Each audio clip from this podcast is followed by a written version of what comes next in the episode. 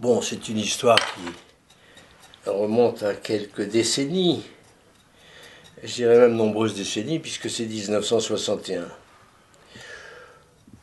On était toute une équipe de jeunes Parisiens qui grimpions beaucoup au soir. On allait tous les ans à Chamonix. Et avec mon ami Coleman, qui était un véritable frère pour moi, nous avions au début de nos vacances à Chamonix, nous avions fait la quatrième ou cinquième, peut-être, je ne sais plus exactement, du pilier Bonatti-Audru. Et après, on s'est décidé, c'était une époque où on voulait qu'on parle de nous, donc il fallait qu'on fasse des premières, etc. Et on avait eu l'idée d'aller dans l'envers du Mont Blanc et, précisément d'envisager le pilier du Freinet, puisque nous savions euh, notamment par des revues italiennes, que c'était une des grandes voies du Mont Blanc qu'il restait à ouvrir et, qui était convoitée par Bonatti. J'avais su que Bonatti se trouvait au Pérou avec Oggioni, où il faisait d'ailleurs une très grande première, à la face sud du Chakrararu. Et descendant du pilier Bonatti, on s'est dit, ben, du pilier Bonatti Audru, oui, on s'est dit, ben, pourquoi pas tenter le Freinet, après tout, on marche pas mal, on verra bien. Même si c'est un coin qu'on ignorait presque totalement, puisqu'on n'avait pas encore fait une voie dans l'envers du Mont Blanc. Une répétition dans l'envers du Mont Blanc.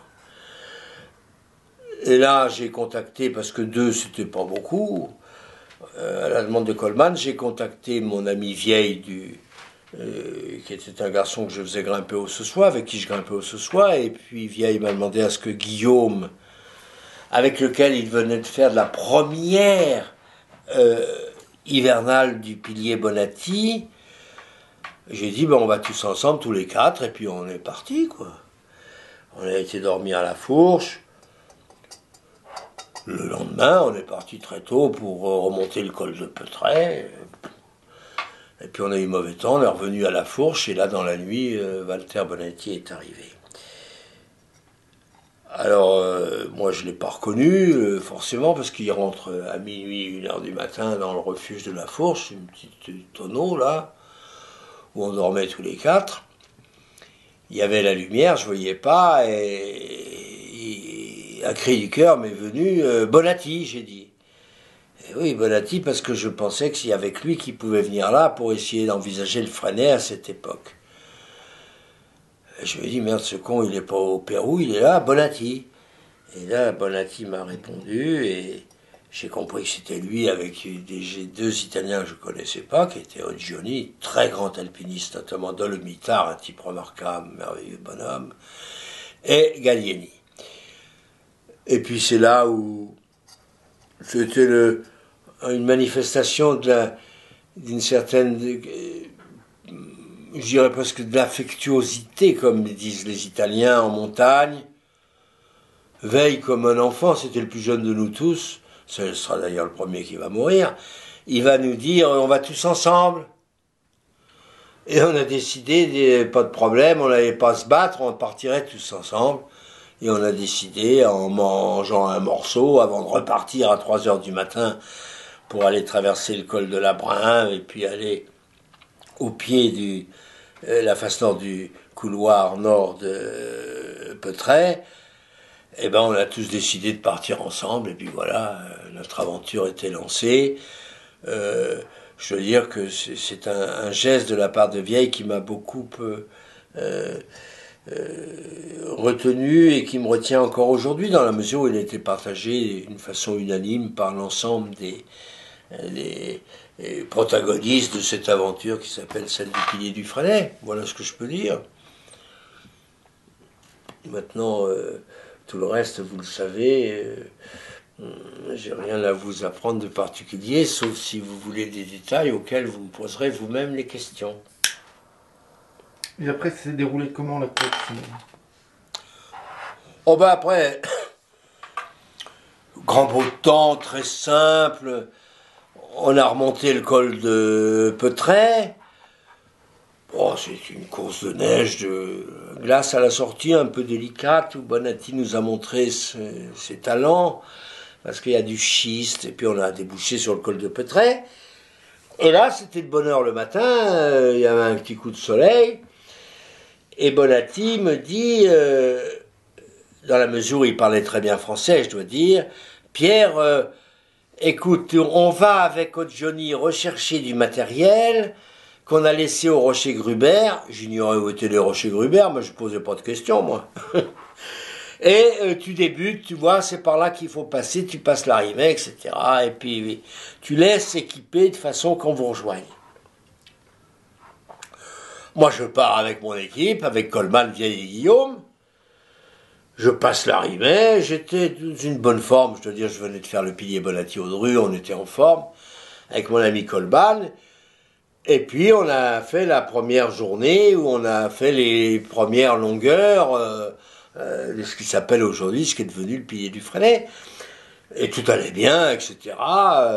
Euh, jusqu'au soir où on a attendu Bonatti, Oggioni et le troisième italien, Gallieni.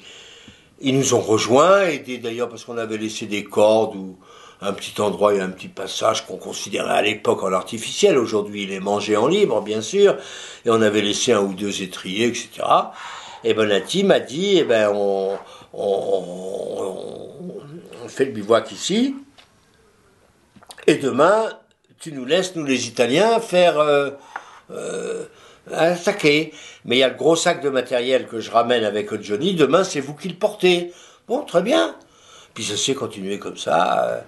Euh, euh, le troisième jour, c'est, eux qui ont repris le sac et moi qui ai attaqué.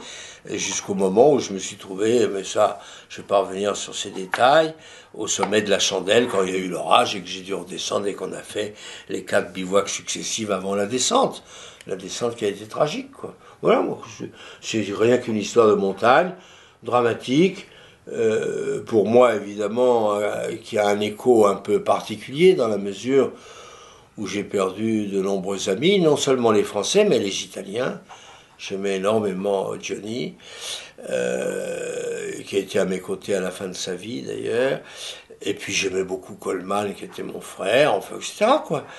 Mais je veux dire, j'ai écrit un livre à ce sujet-là enfin ça fait partie d'un chapitre de mon livre, où je dis, ils ont eu comme le bonheur de mourir jeunes où ils souhaitaient mourir.